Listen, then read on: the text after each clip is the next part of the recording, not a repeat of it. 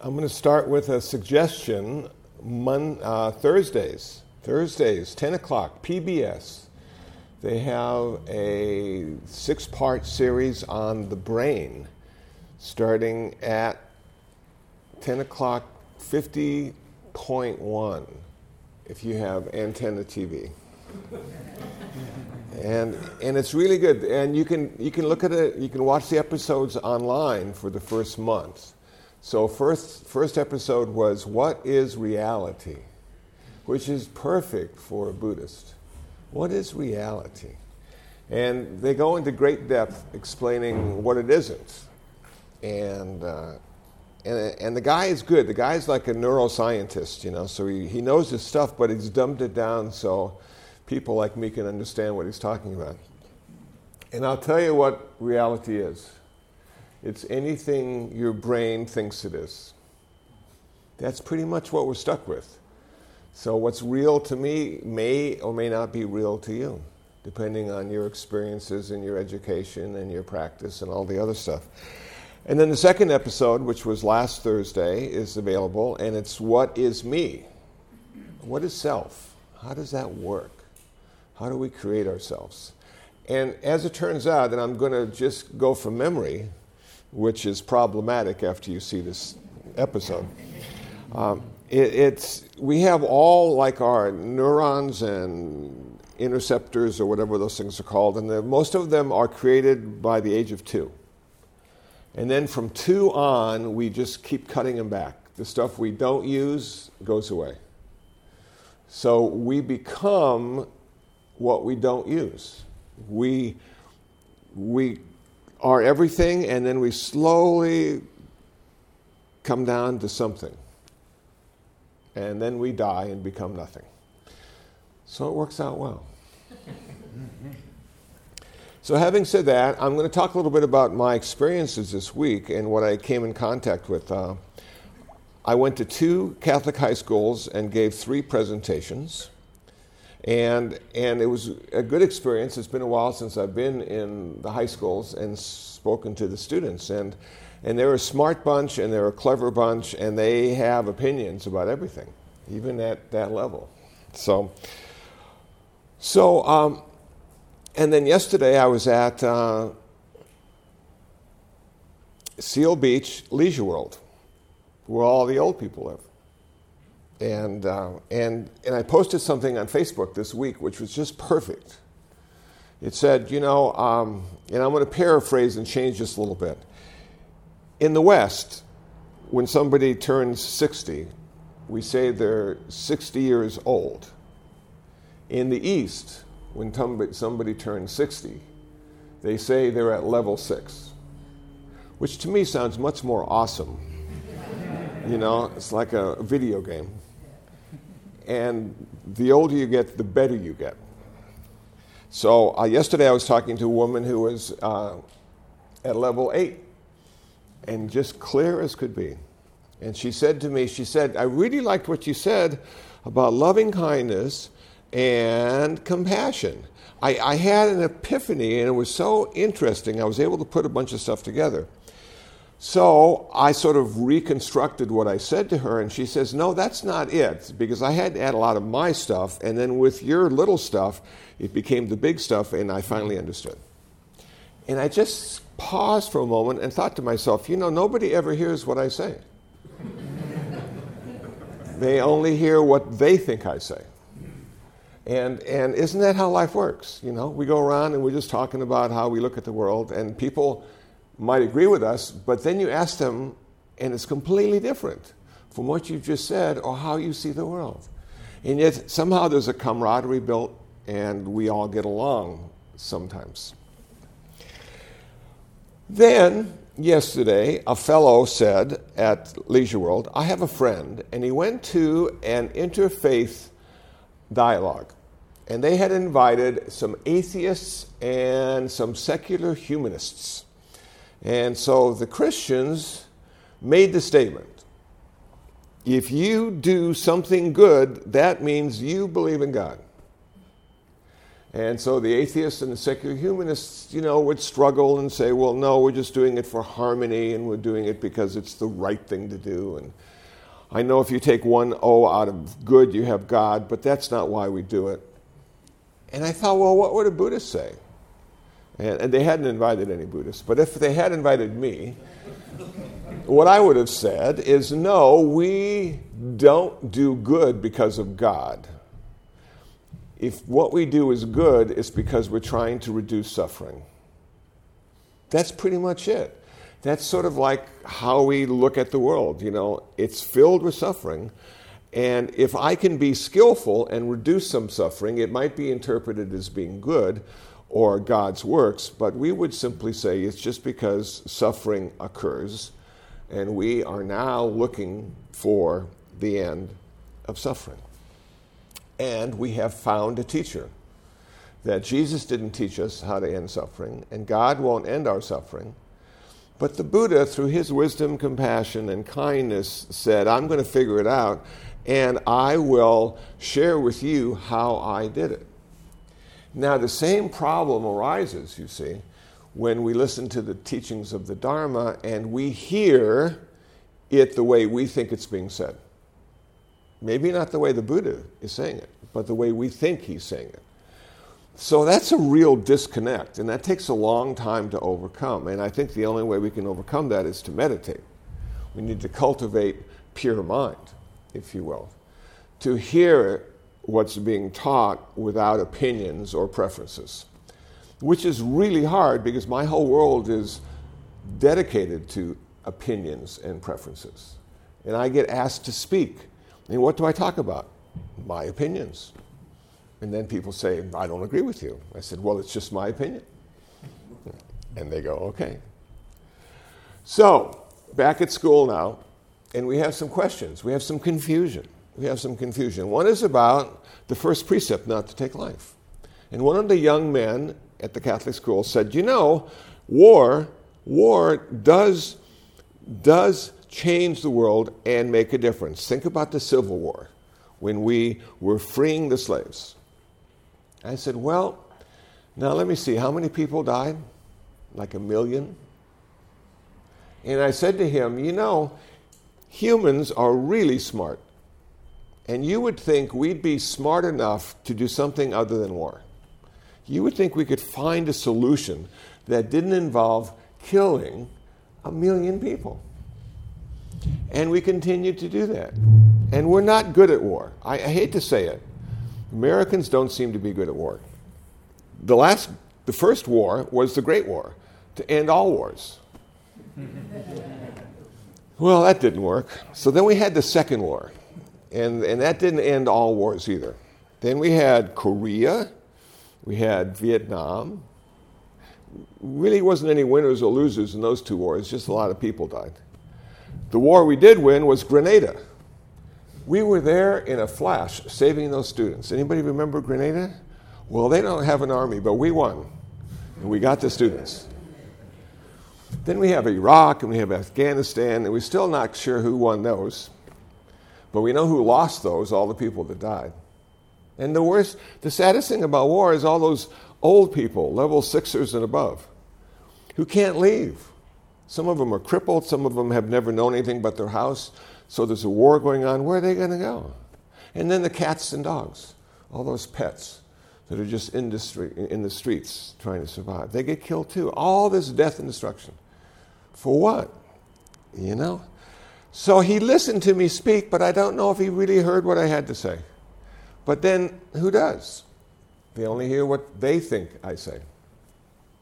Another fellow I was talking about possessions.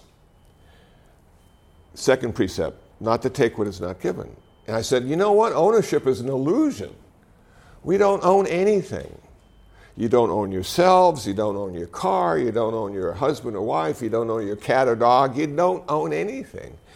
And this guy raised his hand, just shot up and said, I own stuff. what are you talking about?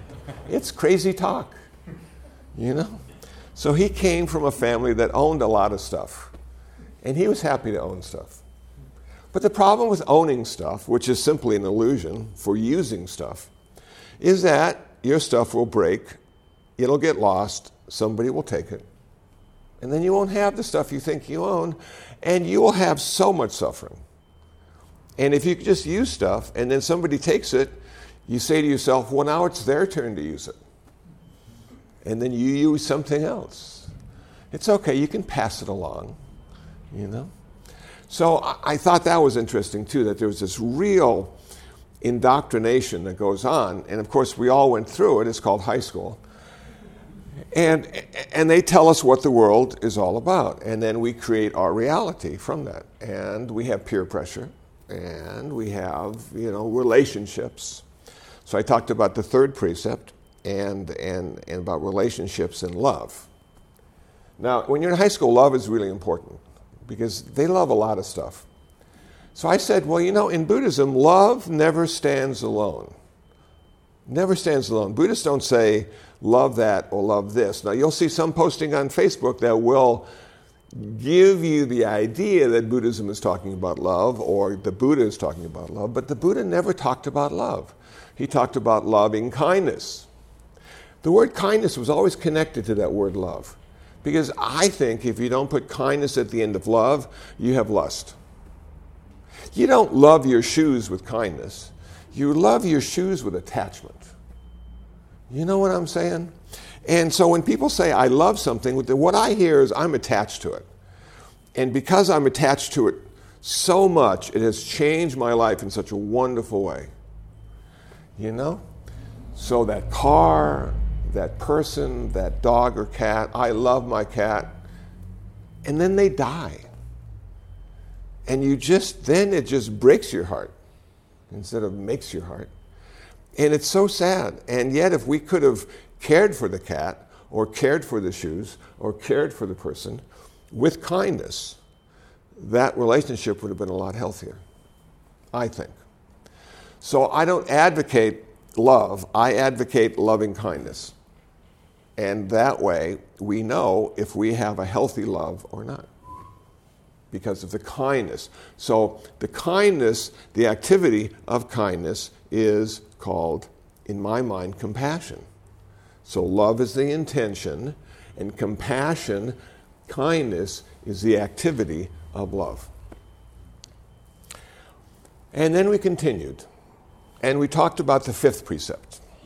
And I, I and, and I never thought about it in this way until I'm looking at a bunch of high school students. The fifth precept, I said, is the hardest precept for any Buddhist to, to keep. I said, some people spend thousands and thousands of dollars to hold that precept. Rehab, retreats, just to hold that precept, not to become intoxicated. We don't know how important that is until we've lost it, until we can't hold that precept anymore. And the problem with not being able to hold that precept in Buddhism is that sobriety is required for enlightenment or nirvana. Can't get it without sobriety. That's one of the foundational aspects of the Eightfold Path, the five precepts, the beginning of our practice. So here we have, you know, people who have lost it and then found it again will tell you. They have anniversaries. They know to the day how long they've been sober. That's how important the fifth precept is. And yet we all sort of giggle. And when I created my little uh, ukulele song about the five precepts, and I will practice not to get high, practice not to get high. Everybody, you know, chuckles and smiles. But the importance of that fifth precept is so amazing and so difficult. And somehow, in our culture, when we turn 21, we're given permission to not be sober. It's okay now. You can legally become insane for short periods of time. You can legally become so dumb you can't even put a complete sentence together. yes, that's called party. And, and then you, and it just seems like a, a fun, exciting thing to do. And then years later, you just sort of look at all the time you wasted getting high and going, wow, you know, I could have been thinking. You know that, that commercial, I could have had a V8? I could have been thinking about stuff. I could have been reflecting on the true nature of reality without being more delusional and more ignorant than I already am. You know, I was born sort of high, sort of dumb, not being able to look at the world and see it for what it really is. And it's taken me personally years and years of meditation and practice to sort of glimpse just once in a while at the true nature of reality. And it's unpleasant. It's not good. The last time I was on the 405, bumper to bumper, I'm thinking to myself, where are all these people going? And then the thought came to my to me. I'm glad I don't have to live forever. You know? One day this will just be a bad thought, and the next day it won't even be a thought. Wow. So as we fine tune our practice and start to see the true nature of reality, it validates what the Buddha said about this world. This world is filled with life and death, and in between there is suffering. And somebody says, That's so pessimistic. And I said to them, It's so realistic. And that's where the Buddhist sense of humor comes from. We're all trying to make our glass half full. It got to make you chuckle once in a while when you look at how difficult this world is and how it's going to end for all of us. And yet we have positive mental attitude about today's the best day of my life. Well, a Buddhist would say today's the only day of your life. Well, so use it wisely. It's just fascinating that we can look at the world and create it moment by moment. And that's exactly what the program, the series on the brain is telling us that we create this thing. And we create this thing because of experiences, because of education, because of peer pressure, because of families, because of all the things necessary for us to have our reality. We are conditional creatures. We don't do it ourselves, we never have. You know, and even the brain, we are one of the contributing factors in our brain. But we're not the only reason we think the way we do. We think the way we do for a lot of reasons. And as I continue to meditate, I start to see more and more reasons why I'm thinking the way I do, and realizing long, long ago, for some reason, I gave my choice away. I chose to believe A instead of B. I chose to understand that I'm being educated so I can have a career and a family. And actually, I was being educated so I could produce and consume. So I could be a viable member of our community, America. And I would be given receipts showing how well I did. Because now I have this, and I have this, and I have this, and I have this, and my room is full. And they're still giving me receipts. So, is it okay to let go of all that stuff? What will happen to us if we don't be, aren't an American anymore? or aren't a male or female anymore, or a Democrat or Republican anymore? What if you come to a place where we just are the experience we're having right now? What does that mean? How does that feel? And then how does that infect the world around us because that world is us? How does it change us? So, what I have found in my meditation practice is it continues to make me more and more transparent. And it is less important for me to believe in a certain way. I can understand why people believe in that way, and I can understand why it's important to believe in that way. And I can understand why Buddhism says it's necessary to have the five precepts as the foundation of our practice, because all that gives us an anchor or a place to work from. So we just don't go completely insane and not know anything about anything, which is like really what it's, this path is getting us to. This path is getting us to don't know. Now, I have a friend on Facebook who just became a Dharma teacher, and he's, he's probably level six. And, and, and he posted the, the, the certificate on, on his wall, and it's really nice. It has like a gold stamp, and it's really fancy lettering, and, and it looks good. Now, anybody posts anything on Buddhism, he's going to go in there and tell them they're wrong. because he knows now. He's got the certificate. He knows what is right and what is wrong. So I posted something about the Dhammapada. And the particular Dhammapada that I posted had stories. And then it had the verse from the Dhammapada, and then it had commentary.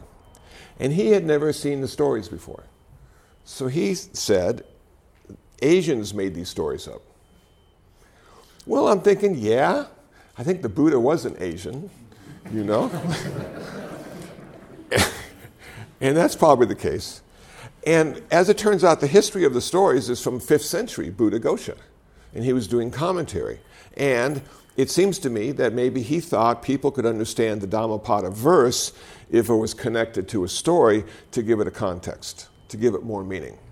You know, because sometimes it's hard to read something that's only two sentences long and get the entire meaning. So I'm thinking to myself, you know, I liked this guy better before he was a Dharma teacher.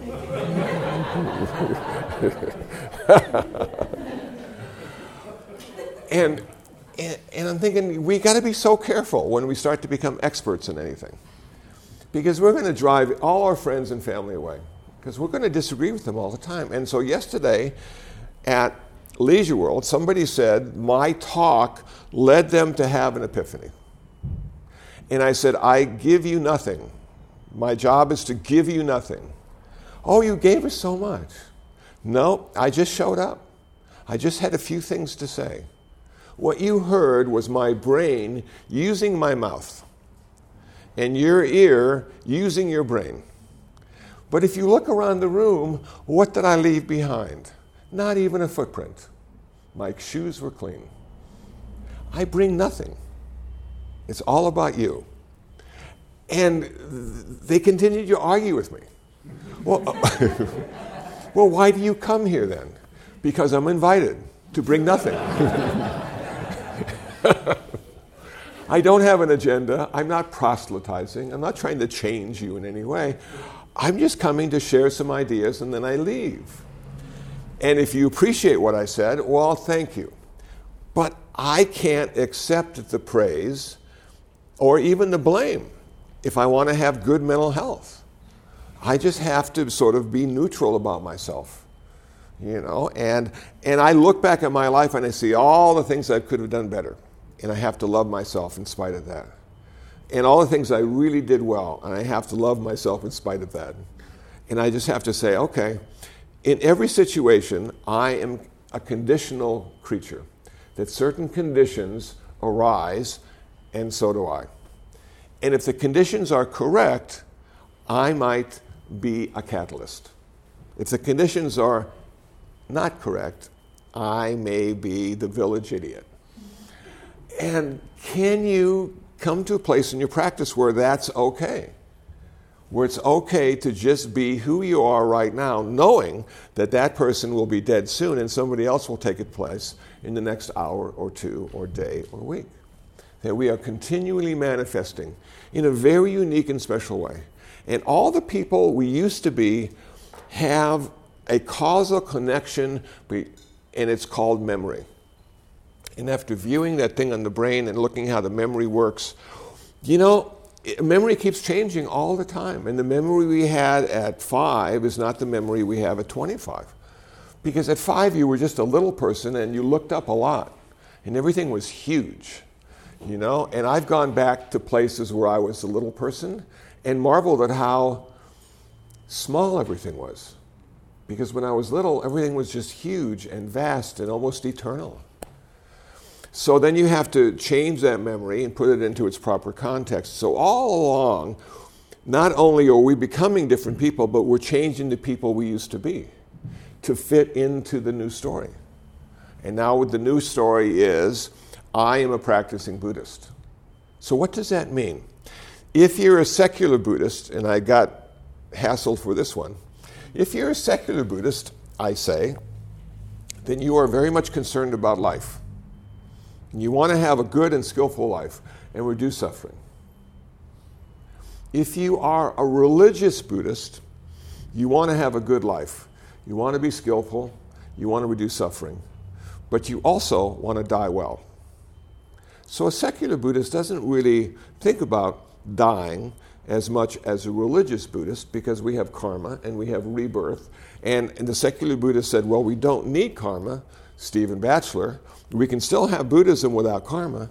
And the religious Buddhist says, no, you need karma because karma is exactly the thing that's being reborn in the next lifetime. So if you discount karma, you're not very concerned about what's ahead in your next lifetime. Karma is like the wake behind a boat. And as we die, the boat sinks, but the wake continues and attaches to the next boat. And it goes on and on and on. So, a woman on Facebook said, But Stephen Batchelor's religious. Well, uh, maybe. I've never met the man. I know he's really smart. And, and that's good. but in, in my world, it's important to have a good life and a good death. And then the idea well, how the hell do you have a good death if you have a good life? And I think that's when it's really important to understand how karma works and how we can use karma to our advantage in this lifetime and the next. And the five precepts are designed to change our speech karma and our action karma. Right from the get go, the foundation of our practice is changing what we say and what we do. And we start with the five precepts, which changes what we say and what we do in a skillful way that reduces suffering. Now, intention is also part of karma intention, speech, and action. So now we have to change our intention. Now we have to change our mind. And we change our mind through cultivating it through meditation. And what's the problem with having a brain? Well, you got to watch the series. But let me tell you what I think the problem with having a brain is is the brain has not the body, but the brain has greed, hatred and delusion as filters. So our experience is filtered through greed, hatred, and delusion, and oftentimes the choices we make are based on those filters greed, hatred, and delusion. And what we need to do is change out the filters and replace them with generosity, compassion, and wisdom. Then our experience changes as well, and we automatically, theoretically, become more skillful, reduce suffering, and our thought then leads our speech and action into the world, and we don't need those monitors of the five precepts quite as much as we did in the beginning. That it becomes just sort of a natural evolution. We, we evolve into the five precepts. It's no longer practice, it is now performance. Okay. But that still doesn't tell us why it's important to do all this stuff because you'll do all this stuff for a really long time if you're lucky. So I've been doing all this stuff now since 1978. And I don't really see a lot of difference. I'm not enlightened. I haven't achieved nirvana. I still eat too many hostess cupcakes. but that's just me. And, and, and so what's happening? Well, I must say, that my thought process is becoming more skillful. It's becoming a little happier in spite of all the suffering we see and experience every day. Inside my head, I have moments of happiness and joy, which aren't necessarily expressed in what I do or what I say. But that's the joy of having moments of silence, to just let them manifest. The cat chasing the butterfly and not catching it. How joyful is that in a backyard? You know? And it's free, but you have to be alive. So here you are, alive, joyful, and then you end up dying. And you haven't achieved nirvana, and you haven't become enlightened yet. So, how do you die well? Well, if you're a religious Buddhist, you understand that karma is the thing that migrates lifetime to lifetime. And one of the aspects of karma is intention. The other aspect is speech, and then the other aspect is action. And speech and action becomes diminished quickly as you die. And they say the thought process, the brain can go on for quite a while. And so you're going to have a lot of thoughts. And it's sort of like going to sleep, and you're not really in charge of all the thoughts, they just sort of happen by themselves. I had an interesting dream last night. I was with John F. Kennedy Jr., and we were hanging out together, and he was dressed really well. And you know, I'm thinking to myself, only in my dreams. so none of us really know what's going to be happening as our brain starts to fall apart and dissolve. What kind of thoughts are we going to have? And those thoughts will not have time connected to them. That one or two of those thoughts could be eternal. Because when you take time away, which is the measurement of change, and change sort of stops for a while or really slows down, you could have one thought that might feel in the same way you could have a dream that feels like a week or a month. You could have a thought that feels like a year or a lifetime. And if it's an unpleasant thought, if it's a thought that's rooted in greed, hatred, and delusion, it, it would be the hell realm, literally. We would be in the hell realm. People would be looking at us, maybe friends and relatives and the doctor, and they'd be saying, Well, should we unplug him? And you'd be in this lifelong hell realm trying to get out of that and not having the ability to do it because you keep getting weaker and weaker, and the powers of thinking start to dissolve, and ego, self, dissolves with it. So pretty soon, you know, it's just thinking, which sounds like a wonderful romantic ideal when you're meditating. But the reality in the death process, it could be really frightening and scary. So, you've been working 30 years, 40 years, 50 years on your practice. You're cultivating generosity, compassion, and wisdom. You're cultivating good thoughts. You're cultivating thoughts that you hope will translate into speech and action while you're practicing. And that has a momentum that, in spite of you losing it all, the momentum of your practice continues. You have, it's an automatic pilot now. It's going, working on itself. Cool. So you don't have to be there not thinking or thinking about good things. Your practice is just rolling right along. And now you take that last breath and have that last thought, and it turns out to be a good one because of your 30 or 40 years of practice. And that good thought becomes the first thought of the next lifetime. So you start off with good karma. Good karma, a good first thought. And then, of course, you've got the rest of your life to screw it up. But you start with that first thought. So you can see that when people talk about it's all about what we do now, absolutely. Secular Buddhism, absolutely. Don't get religious, absolutely. But you know what? When you die, it's nice to have a religion. It's nice to have the idea. I'm not saying it's true, but it's nice to have the idea that you're going someplace and there's something you can do about it. And you don't have to rely on faith or a supreme being for that transformation, for that transition. And when I read and, and reflect on the early Buddhist tradition of Theravada, I see therapy, I see religion, I see having something to do morning, noon, and night physically and mentally. And that gives me focus and anchor and makes me feel useful. Maybe not in everybody else's life, but in my own life. That I got stuff to do. And the older I get, the higher the level, I see I have less and less time to do it. So I'm less and less caught in the drama and the uselessness of doing this or that. And I especially don't like doing things just for fun. I'd rather do something that maybe doesn't have as much fun connected to it, but is more useful in the long run. So don't, but don't tell anybody, you know, because everybody wants to have fun.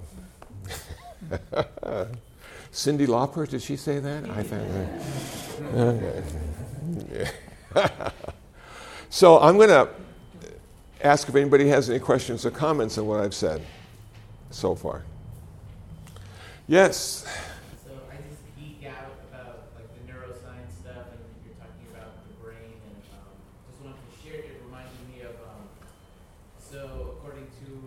best estimates, our cog- like our best cognitive scientists say that the psychological present lasts about three seconds. And so that means like in our waking day, we have about 20,000 individual moments of psychological presence. Um, and every time I, I hear you or anyone else share about like being in touch with how many times we're like uh, born and die each day, I kind of like feel like there's like a connection there. And each of those like moments that like come to us and then fall away, those are almost like moments of being like dying and being reborn. Yes.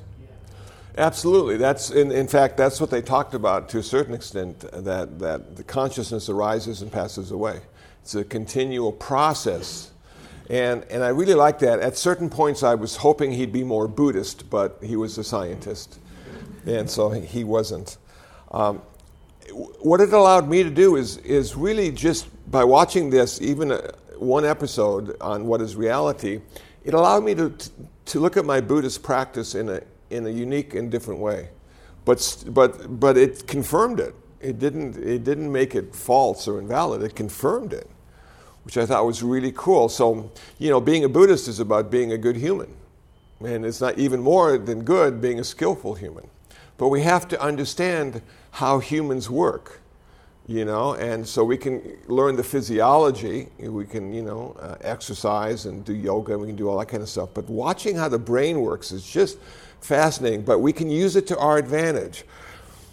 Now they did a, a study on catholic nuns which i thought was fascinating and, and because the nuns were cloistered and had um, an environment of repetition.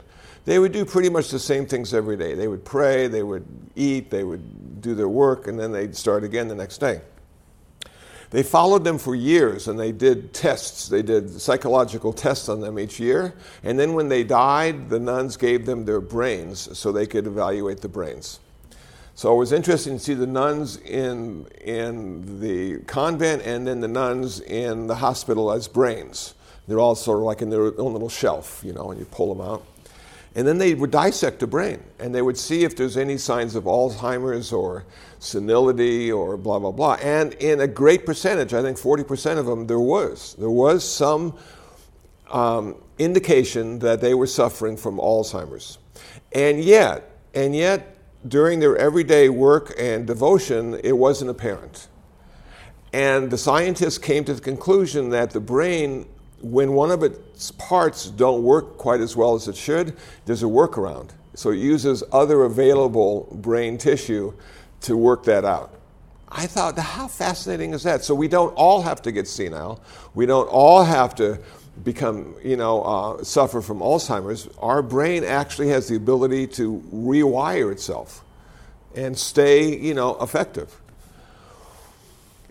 I think being a nun is, is, and being in that controlled environment is helpful because when I look at a layperson's life, uh, it is chaotic and ever changing, and the, the rules of the road change every mile.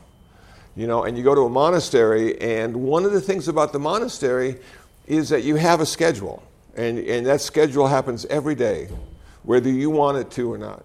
And there's three o'clock prayer, there's five o'clock prayer, there's seven o'clock breakfast, more prayer, more work, every day, every day. So, one of the things I like about my lifestyle is that I have a base of operation that doesn't change too much. It pretty much looks and feels the same as it did 40 years ago.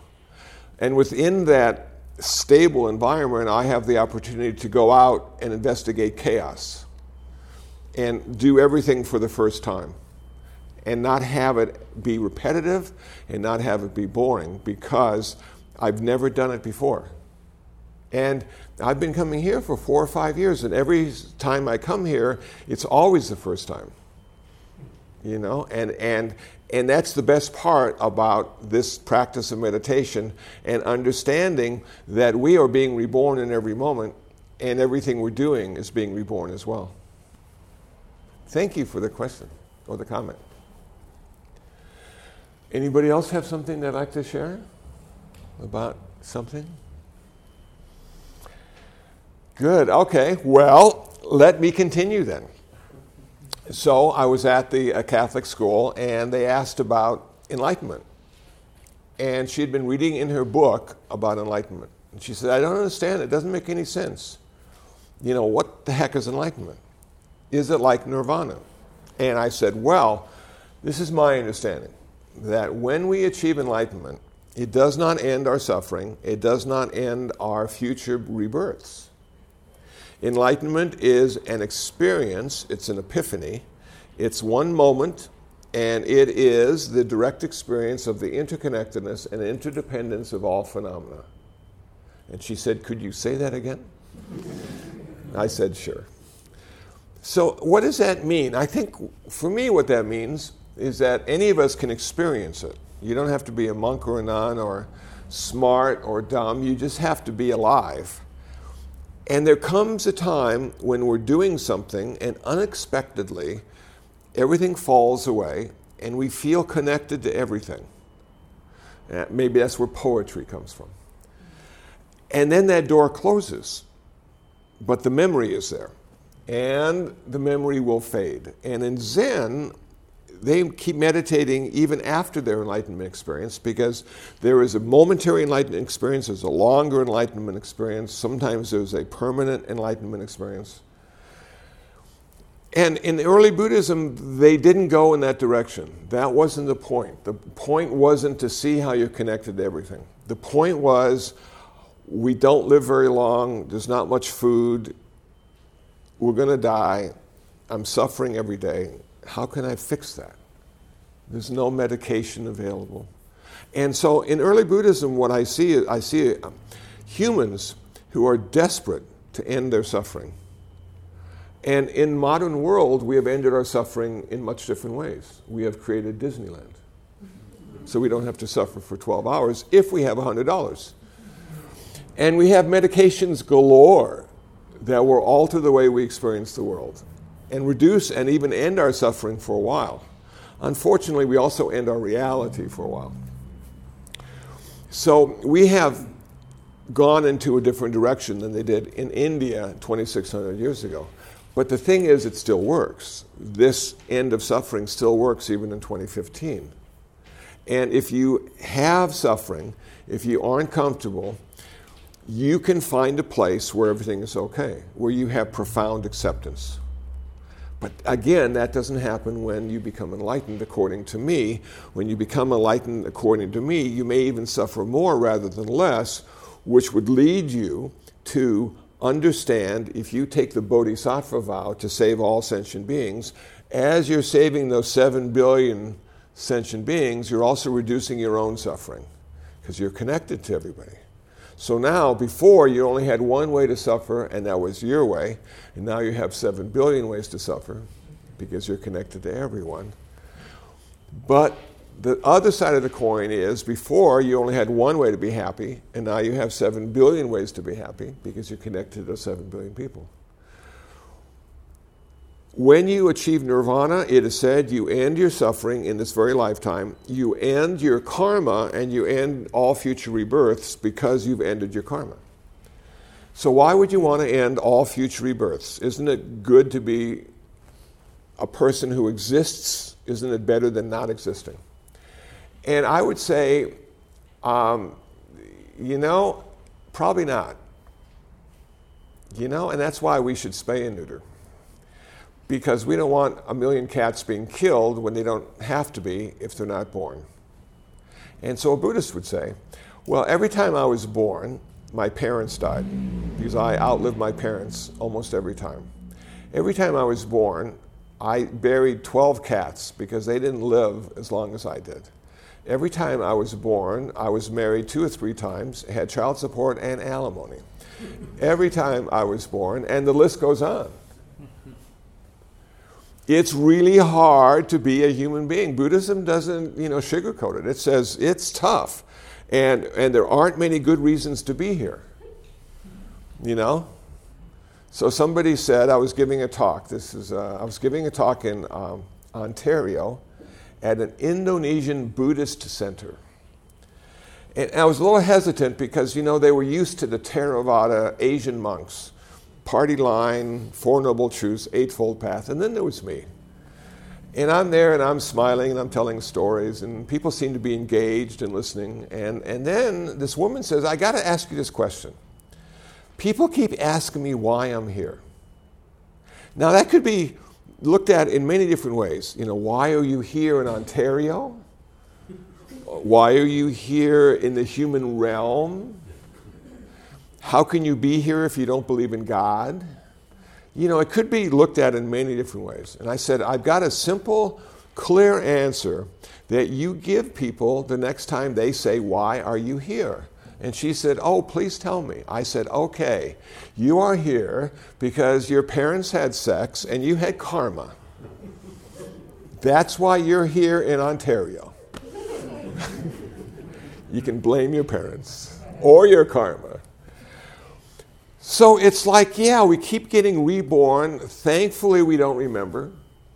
You know, thankfully, those memories of all the past lives when we had all those terrible things happen, we have forgotten. This always seems like the first time. I have never had a feeling of a past life. It's always, this seems like the first day of my life now after meditation and the first time that I've ever lived. And, and I'm hoping there'll be another time, but I won't be there to remember and all this work and practice I've done in this lifetime does not translate into an advanced degree in the next lifetime. I start over again, and I start over again, and I keep starting over again. But they say once you achieve nirvana, you can see a hundred thousand past lifetimes. There are all those seeds are available to us in the Bhavanga consciousness, and apparently nirvana, we learn the code to unlock all those memories. But until then, they're all locked up, very secure, so we don't know. When we achieve nirvana and no longer exist because we can no longer be created. Now, this is a really important point. The problem with all life is that it's created. And now people say, oh, but the wonderful creator God, Brahman, God, how lucky we are to have them because that's why we all exist. But in every case of creation, it ends in destruction. Anything that's been created has to be destroyed sooner or later. You know, the trees might last 500 years, you know, the mountains might last 10,000 years, humans might last 100 years. All those things were created. This earth was created. It's going to have to end as well one day. I think the Buddha understood this. Now, this is my just my rumination or thought on the matter. I think the Buddha understood that and said, maybe I can figure out a way to exist without being born. And if I can do that, I'll never have to die. So, how do you exist without being born? You achieve nirvana. Nirvana is unborn and undying. There's no smell, there's no taste, there's no touch, there's no sound, there's no sight. None of our sense doors will be stimulated by nirvana. Even our thought, it's difficult to stimulate the thought with the idea of nirvana because it's unborn and undying and it doesn't have anything that we're used to. So it could be more like a parallel universe. I think the Buddha exists right now, today, in nirvana. It's not non existent, it's just existence without creation, which allows us to have a refuge in our final days on earth. I can take refuge in nirvana if I'm lucky enough to have worked hard to realize it. You see, it's already here. That's what they say. Nirvana, we're already in a state of nirvana. We just haven't realized it yet. So all the work we're doing is just to wake up to the fact that we're already there. Which is when I woke up this morning, I woke up to the fact that I was already in Los Angeles and didn't have to go there. Cool. Now, if we're not so lucky, we have many, many more rebirths. Thankfully, we don't have the memories of all the past rebirths and all the sadness and tears we've shed. And we continue and we continue, and then we come to the Dharma, and we start in a very small way I'm going to end my suffering. And then we start to see I not only can end my suffering, I can end my karma, and I can end all future rebirths and never have to suffer again. So that's when it goes from secular to religious. That's when it makes the transition. And not everybody's going to do that in one lifetime. Not everybody's going to say, I need that religion. They might say, I need that therapy so I can feel good about myself, so I can be happy once in a while, so I don't have to suffer as much as I have. But there's more to it. It's the whole package. So why only, why only take half the package when the whole package is available and you don't have to do anything different? You don't even have to believe there's karma. You don't even have to believe there's nirvana or an afterlife. All you have to do is understand it's on page 34. That's good enough. So people ask you, is it true? You say it's on page 34. Is the book true? It's on page 34. So, you know, I've come to understand that, you know, it doesn't matter what we think. It might still just be what it is you know, no matter what we think about it, whether it's right or wrong. So somebody said yesterday at Leisure World, well, you know, you, you talk about all this stuff and you say you don't bring us anything, and so why don't you just sit and do nothing? Why don't you just come in the room, sit down, and do nothing? Which is what we did for the first half hour today. And I said, well, you know, people expect me to say something And if I had done that, they would have all left or fallen asleep. It would have. So they want you to say something, and they want to think you know what you're talking about. Mm-hmm. And they hope you have a certificate hanging in your wall that identifies you as someone who knows what they're talking about. And then we share, you know, our lack of knowledge with each other, and then we all go home. And how wonderful is that? We don't have to believe in anything. The only thing we need is a little confidence. The confidence necessary to think there might be something in the world that will help me in my suffering. That's all you need. And then you test it out day in and day out, and it proves to be true. And miraculously, all the faith you had in the beginning transforms into confidence in the end that it works, and it works for you. And it might work for other people, but you can't tell them it might work for them. What you tell them is it works for you. And you might be able to tell them how to do it, but you really can't tell them how to do it. What you tell them is how you do it. You give them permission to choose. And if they don't choose, it's fine. They won't die they'll just suffer a little more than you. That's okay. Have compassion, wish them well on their journey, and go get a cup of coffee. Anything else? Yes. One thing, yes. What, the, the lady of Leisure World, what was her epiphany? What did, did she share it with you? No, she didn't. I, I, wanted to think that what I said was actually the catalyst for her epiphany, but she said, no, what I said was just one of the things necessary for her to have this epiphany. That there were eight other things in place already, and there was one missing piece. And what I said was the missing piece. You know? And, and what I said was simply loving kindness is the intention, and compassion is the activity. And that's all I said. And I've said it before, probably a hundred times, and nobody's ever had an epiphany. there you go. How do you know that no one's had an epiphany? Just because a woman came to you and told you about Yes, that. does not, mean that people aren't experiencing change. Oh, and you sound just like this other woman that was there. And you know what I said to her? And you know what I said to her? I don't know. Exactly. I don't know. But that's not the purpose, right? That's, well, no, it's, it's best that I don't know. Exactly. It's really good for my mental health that I don't know. That's, that's the process. Of, um, um, excuse me. Yeah. That's the process that I think the more that we have the ability to just be free hmm and lo- live in loving kindness and then accept the fact that you may be affecting people and that those people never have to check in with you to say that you affected me in one way or another. Exactly. Yes, that's and, of course the wisest people know the least Because the more you know, you realize the more you don't know. You so see, it's just that. So I'm coming to the place in my practice where I know less than I did five years ago. And I'm happy about it. It's sort of nice not to know. They said in that brain episode, they said a dog can smell things 10,000 times more than a human. That's how acute their smelling is. And I thought to myself, I am so lucky to be human. you know, living in Los Angeles, you don't want to smell it 10,000 times better. You know?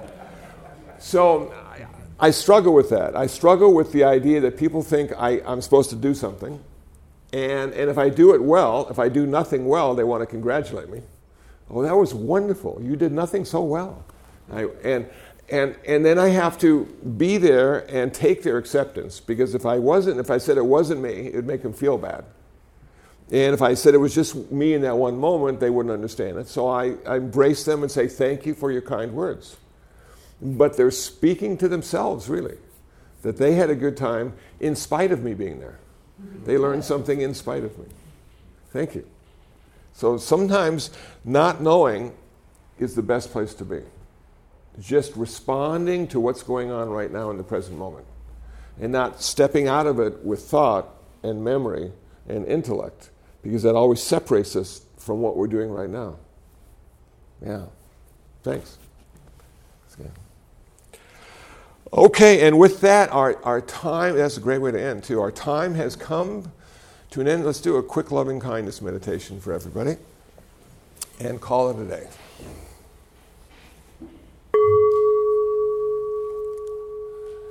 May those of us who have come together today in mind and heart be happy, peaceful, and free from suffering. May no harm come to us. May no difficulties come to us. May no problems come to us. May we always find fulfillment. May we also have patience, courage, understanding, and determination to meet and overcome the inevitable difficulties, problems, and failures in life.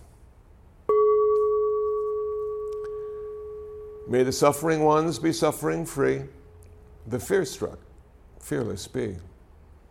May the grieving shed all grief. May the sick find health relief.